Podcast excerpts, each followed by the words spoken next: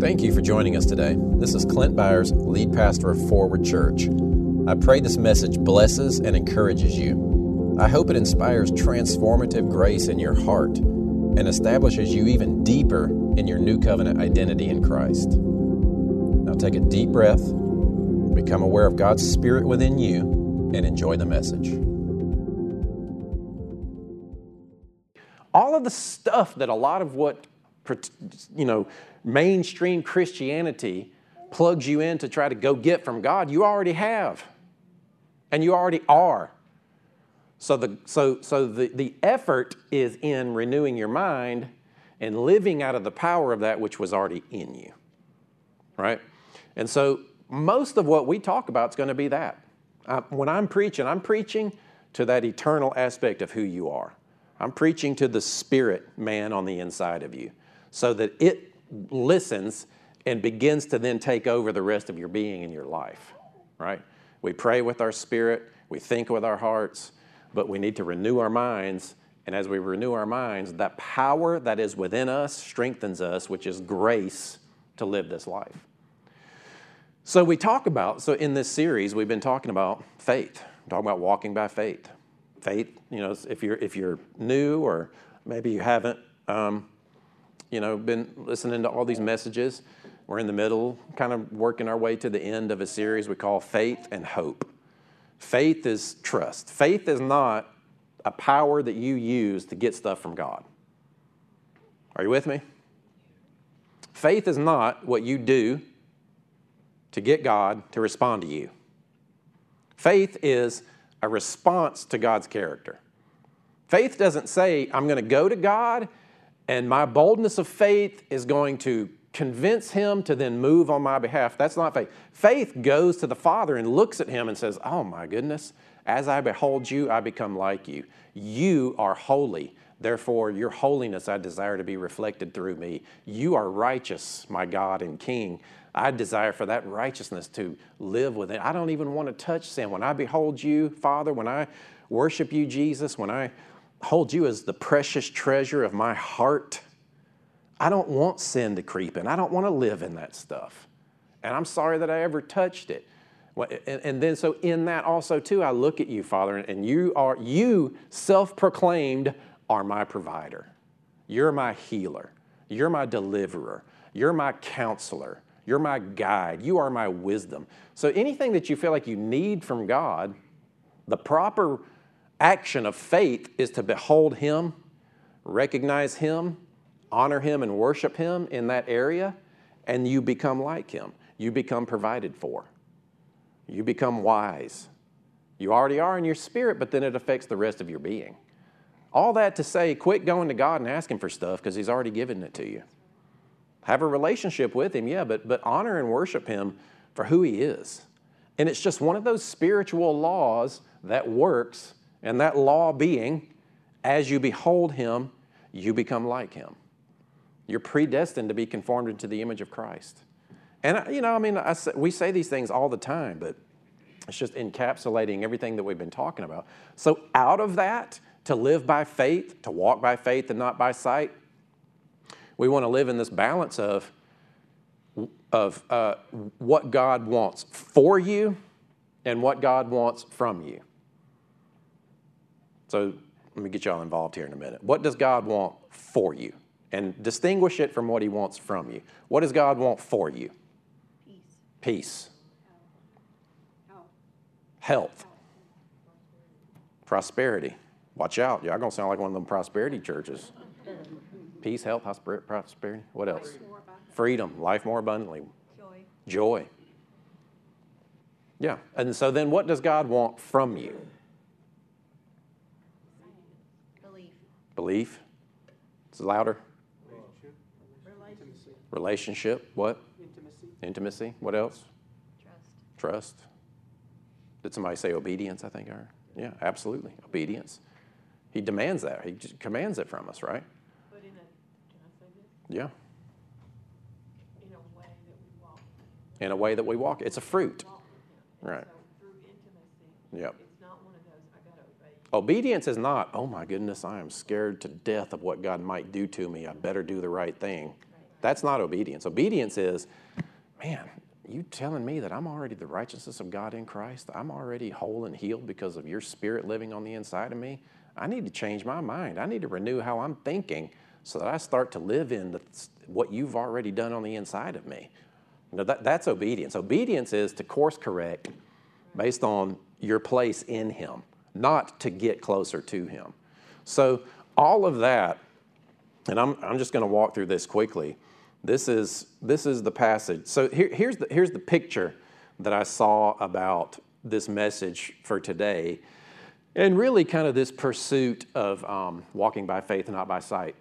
And the, the picture is this a dark room, assembly hall, dark world outside, whatever. It's dark, right? Can't see anything. And, and just kind of follow me in this picture. And then imagine a, a candle. I, I, I envision it in one of those little candle dishes. and, and, and so you're in the dark, but you have a candle. And so you need to get out of the darkness, and you don't know which way to go. But as you hold that candle up and you move the candle around, you see, okay, this is the direction to go here. And then you start to notice there's other little lights around, there's other candles, and as the other people, you guys all start to find each other with each other's candles, the unity of those candles together illuminates the world, even. That's the picture that I see.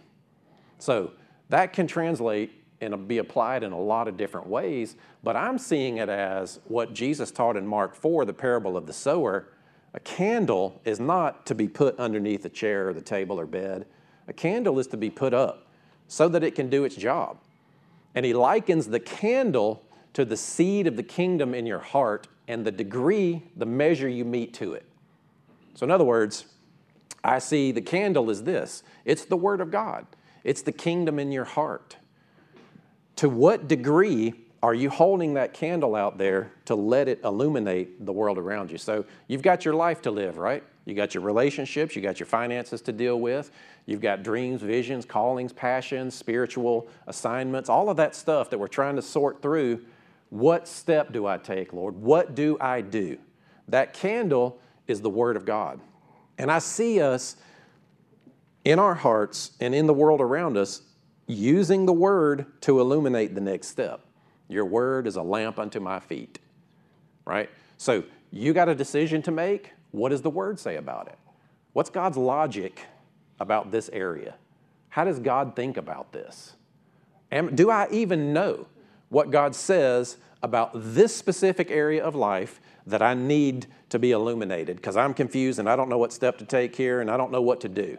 You ever been there? Maybe you're there right now. Maybe you're stuck, you're hurt, whatever, and you don't know exactly what to do. What does the Word say about that area of life? And are you committed to believing it above your own rationality and your own understanding? Are you committed to being in agreement with how God thinks about an area of life more than your understanding of it, no matter how experienced you are in it? Are you with me? That's repentance. Repentance is life, me. This is what the word says. I have to replace everything that I think to be in alignment with how God thinks about this.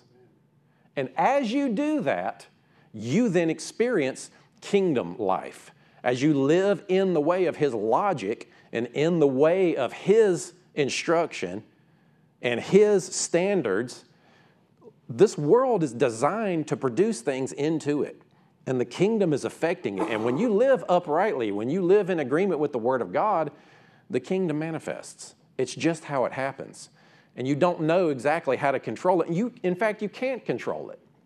Your only responsibility is to keep your mind and your heart in alignment with His Word, illuminate your next step with that step. And, and this is massively important you have to step into what His Word illuminates. Step into what His logic illuminates. Even if it contradicts everything that makes sense to you, especially if it contradicts what you're thinking. If the word is this, you must go that direction. And I promise you, you will experience kingdom fruit in whatever that capacity is, in whatever area that is.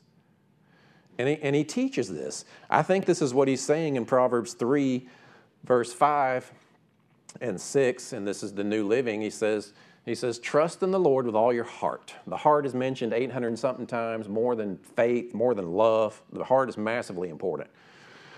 You, and, and by the way, you get a new heart. You don't, your heart as a born again believer is not that old, twisted, wicked heart that Jeremiah talks about. Your heart is that heart that David prayed for. Lord God, create in me a new heart.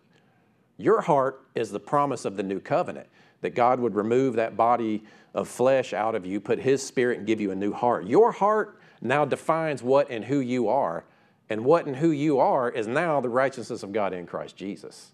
Your heart knows how to follow Him. So I'm not saying follow your heart, follow God, just make sure your heart is tuned to God. Are you with me?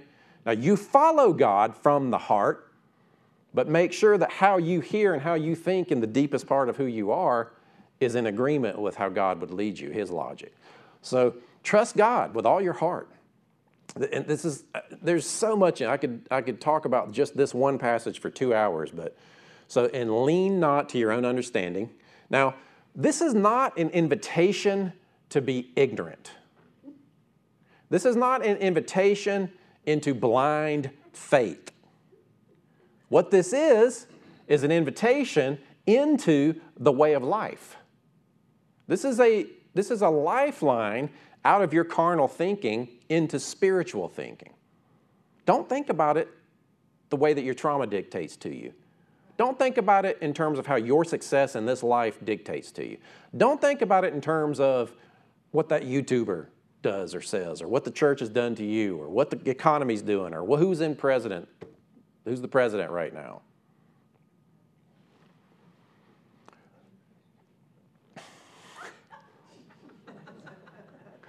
Ooh, that's a landmine. I'm just gonna keep going here. Lean not to your own understanding. In all your ways acknowledge him, and he shall direct your paths. Okay? Now, I personally don't see this as cause and effect. I don't see this as I'm going to acknowledge him, and then he's going to go, Oh, look at there, they acknowledged me. So now I'm going to lead them. It, that's not what's happening. He's not waiting for you to acknowledge him to try to lead you.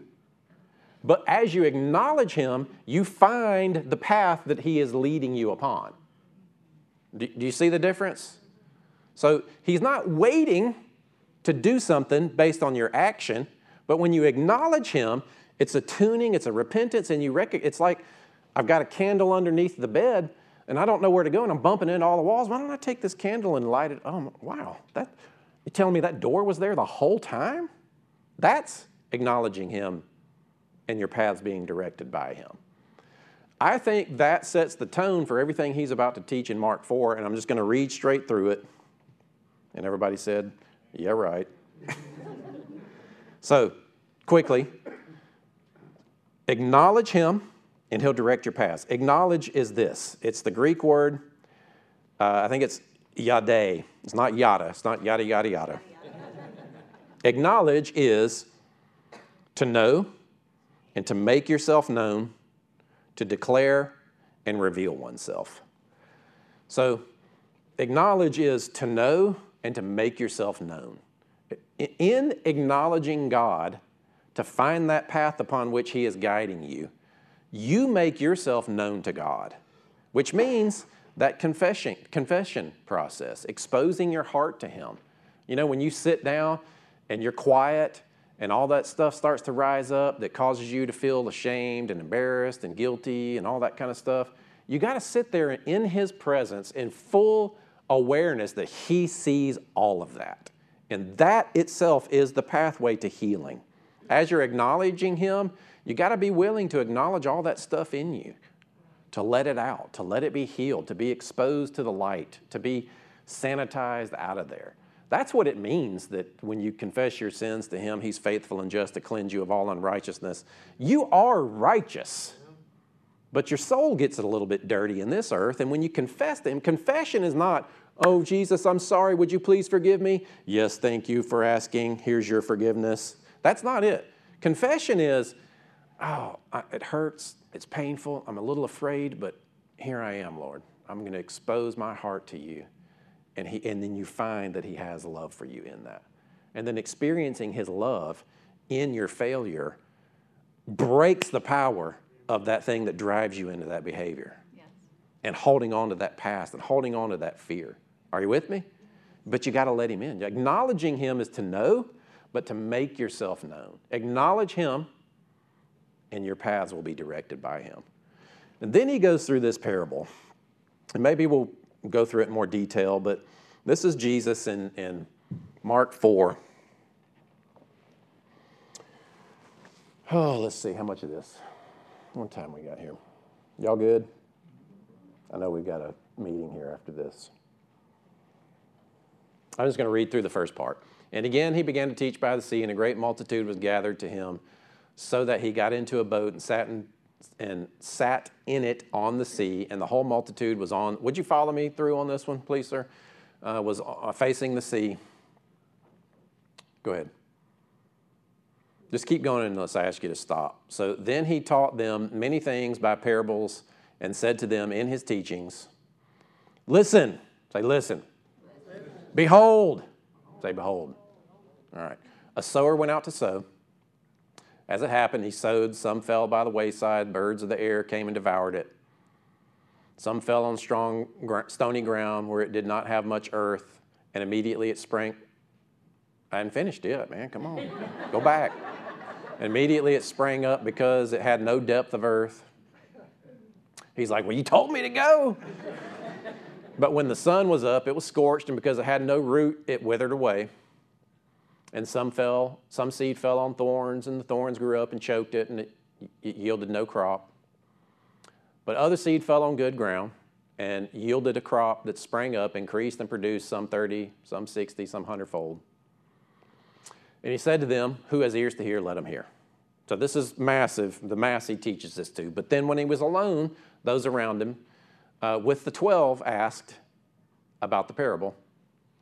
And he said to them, This is so interesting to me. And to me, and he says this of this parable, he says, If, if you don't understand this, how are you going to understand anything that I teach? It's like the most important parable to understand. And we make it about behavior and performance, not about the heart.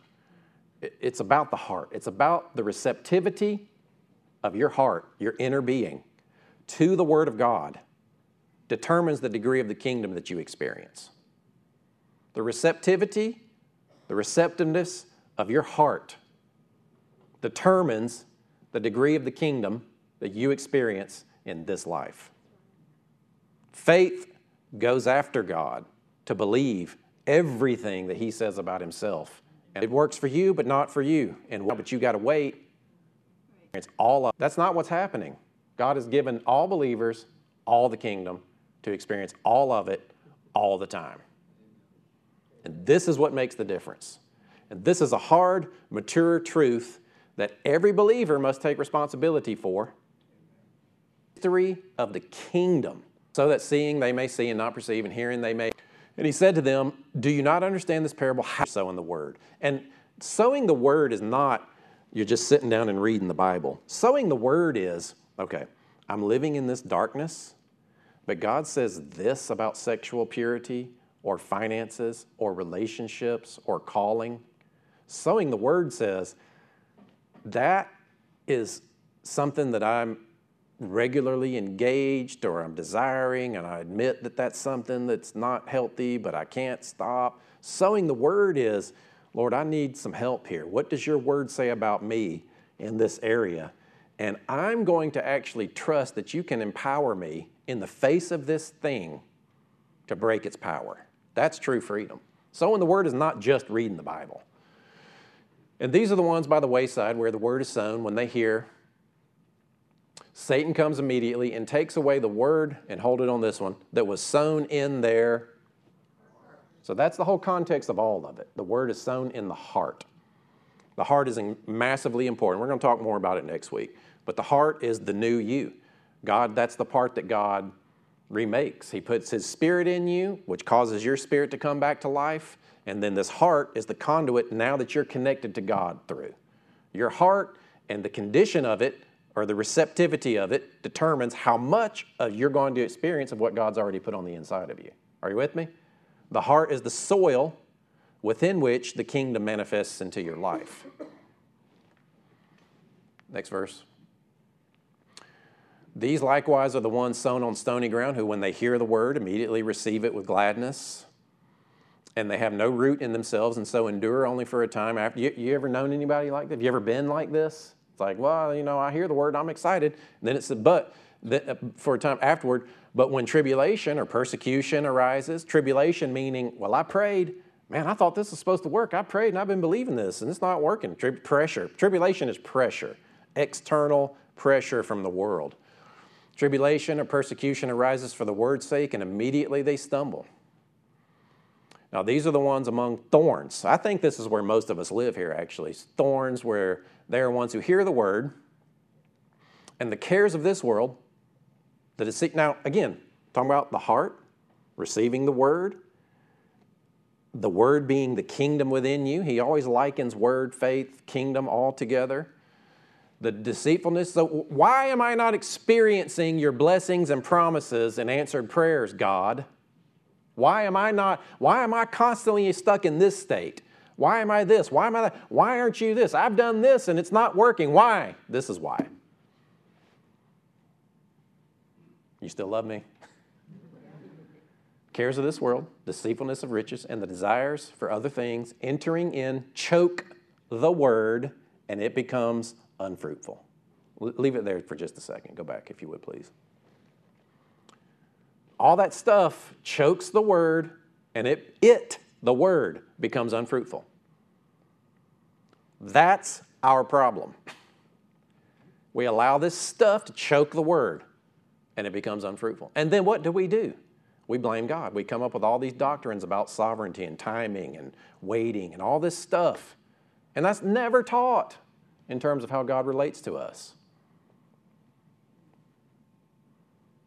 we got some work to do, and that is to make sure our hearts and minds are softened to God's logic, how God thinks, and that we are taking the time to ruminate on it. Let's keep going because he says something here. These are the ones on good ground. This is also us. I'm not just saying your old thorny heart, you. I'm, you know, you got some good soil. Say, I'm good soil. Amen. But these are the ones sown on good ground, those who hear the word, accept it, bear fruit, some 30, some 60, some 100 fold. Also, he said to them, and this is the part that I, was, that I think is the picture for this message, is a lamp brought to be put under a basket or under a bed.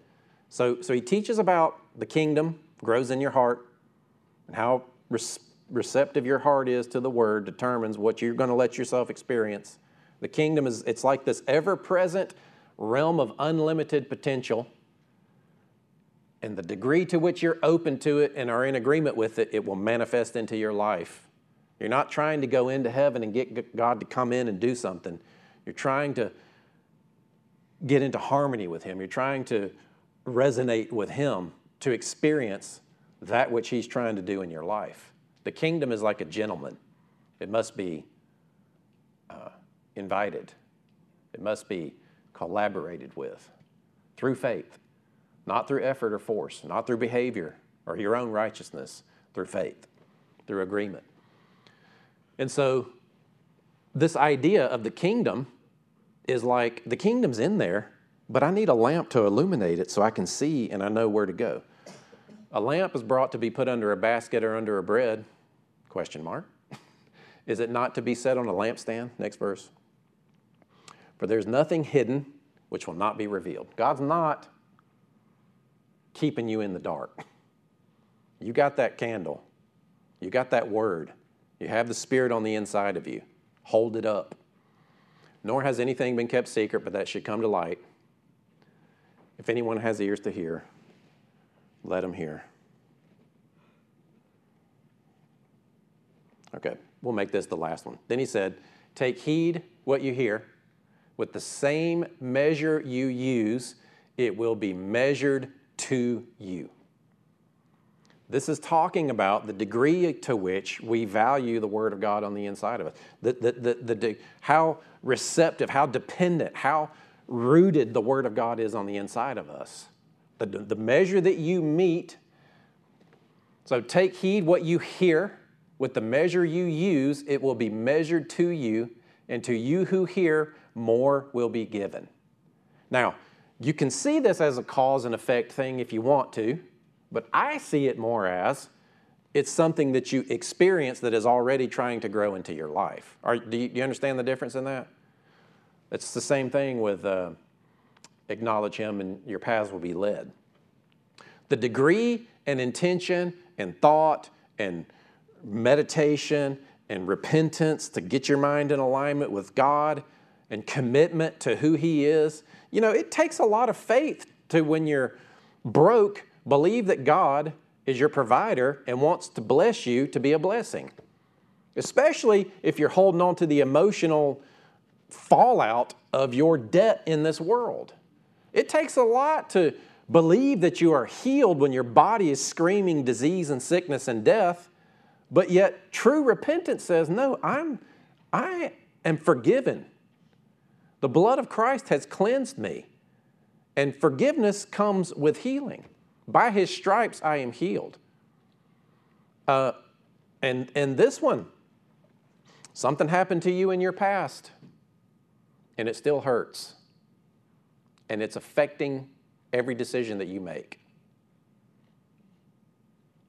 And people say, let it go, but you can't just let it go. You've got to reprogram everything on the inside of you to trust that the Spirit of God brings healing. So many of us are holding on to the hurts of the past. And not anything necessarily that was an injustice done to you, but just sometimes pain and loss. And it's, it's defined how we see God. And at an other than conscious level, it affects our decision making. That's the part where you need to expose yourself to God to be healed by it. And the way that you're healed by it is you experience who He's made you to be in that area. And forgiveness has a lot to do with that. You've been hurt, you've got pain, you've got loss, whatever it is. Those, that stuff is thorny, choking word stuff also. Acknowledge Him and He'll direct your path. Expose your heart to Him. Know Him. Let Him do that deep work on the inside of your mind and your soul because He's already done it in your spirit. Let it affect you. The degree to which you're committed to His kingdom on the inside of you changing you, it's everything. It's absolutely everything. May your heart be open to Him. May the eyes of your heart be fully fixed on Him. And, and you be willing to make whatever decision you need to make about yourself. And so then what will happen is as you open your heart to Him, it's like holding up that candle. You then got to step into that space that's lit up. In other words, you got to be willing to make a different decision in the face of that temptation because the, the grace, the power will be there. You got to be willing to step out and bring that word. You got to be willing to pray for that person. You got to be willing to feel something different than you, what you normally let yourself feel. You got to be willing to let the Spirit of God, and it's not just a thing where God's going to do something out of your control. Sometimes you got to push that emotion back. You got to push that thought back. You bring your thoughts captive. You align them with who God says I am. This is who God says I am. This is what God's done for me. This is who Christ is. This is what He wants for me. This is the expectation. This is what I can have. This is what I can do until it starts to actually change how you feel, even about the situation, which will then affect the decisions that you make. But it's everything to do with the measure that you mete to the word will be measured back to you. If you just give the word lip service, or you just read it, or you just listen to it, but you don't really, you're not really committed to applying it, welcome to general world Christianity, where most people never change. Most people never change. Most Christians never change. They clean a few things up, and then they just kind of tuck their little sin over here and kind of play with it every now and then. But you don't have to do that. It can be completely broken. You can be completely free from the pain and the loss and the hurt. You can be completely free from debt cycles. You know, money is just made up. It's just made up. But yet, almost every decision we make is touched by money. And it's just made up. It do, it's not even real. I mean, there's assets with value that we agree upon, but now our monetary system, it's a joke. It's not even real. If you get enough people together and they agree upon a new currency, there's a new currency. I mean, you see it in crypto, you know, which is very interesting to me. And, and I say that I'm not trying to rap, I'm just saying, quit being so affected by something that's just made up. God, imagine if you dis- disconnected money from God's provision. Because a lot of times we think, okay, God, God's provision for me means He's going to give me some money. And money's part of it, but it's just such a low level aspect of it. The provision of God is for a greater purpose than for you to have some assets or some emotional security in the context of a world system, a man made construct. You know, the fact that you have something or you don't have something in the context of a man made construct, money, and that affects you, how you feel about life and God, man, I, I'm talking to me too. Are you with me? I mean, we got to break out of the mindset of all this worldly stuff. Because he says the deceitfulness of riches chokes the word. Riches deceive you two ways. One, you think you can't do anything until you get some. And then you get some, and you feel like that's your security. Very deceptive to have money, because then you become reliant on it. You start fighting to keep it. Be careful. Be careful the measure you mete in your heart, because you can sow all kinds of things into your heart. Make sure we're sowing the word. Make sure we're renewing our minds. Make sure our priorities are affected by kingdom principle. We put God first. We put His desires for us, what He wants for us and what He wants from us first. And we're seeking those things. We're seeking to find out what is it, God, that you desire for me and from me in the situations accordingly. Go, go read Mark 4 this week. And, and just think about it. And you can apply this. It's the difference submitted to your own efforts. It, it just is. not trying to make some empty promise, not trying to say sow a seed and then you get this blessed. It's like, no, the seed has been sown into you. The kingdom is trying to grow in your life. It's in there, all of it, in full. You lack nothing. How much are you going to let it grow? The measure you mete will be measured to you. Amen? Let's stand up. Thank you, Father. Thank you that your kingdom is not elusive, your kingdom is not far away, it's in us. Just say that. The kingdom of the living God is in me, and I am in his kingdom. Thank you, Lord. Father, we just thank you for our hearts to be open to you. We're committed to your word, we're committed to trusting you, we're committed to stepping into the light of grace, to be empowered and strengthened by you. Father, everybody in this room, everybody listening and watching now or after, I thank you that their hearts are wide open to you, that we have the boldness and the courage to expose, to be exposed to you. And we know that by nature you're a healer. So you're not seeking to condemn us about the darkness that's in there. You're seeking to heal it, remove it, and help us experience the life of the kingdom so that we can be testimonies to your righteousness, so that you, you will be glorified in our lives. And you are glorified when we experience your promises. You're glorified when we experience your blessings. And in adversity, where we're being persecuted and there's legitimate suffering for the name of the Lord, you're glorified when we are patient and endure for your name's sake. Father, I thank you. I thank you for your word, and we're committed to it. We want to be mature, full grown Christians living in the expectation of your transformative word inside of us, displaying righteousness. And as our brothers in Asbury, just to even taking their example, which we talk about here all the time, to experience your love for us so that we would pour out that love. If we want to if we want to impact culture, and I, have been thinking about this, and I'm sorry for going a little bit long, but this is what I've been thinking. We're not going to shape culture with the right legislation, with politics. We should have good laws and good legislation and all that kind of stuff in place. That's worth fighting those fights, but it's not going to change people's hearts. Here's how we shape culture Christians love one another. And by our love for one another, they know that we follow Jesus, and that then, as we unify in our love for one another, John 17, Jesus prays it himself that the world would see that we are one with each other, the whole body of Christ on this planet, and it would compel the world to believe that God sent Jesus for them too. Well, you want to change culture?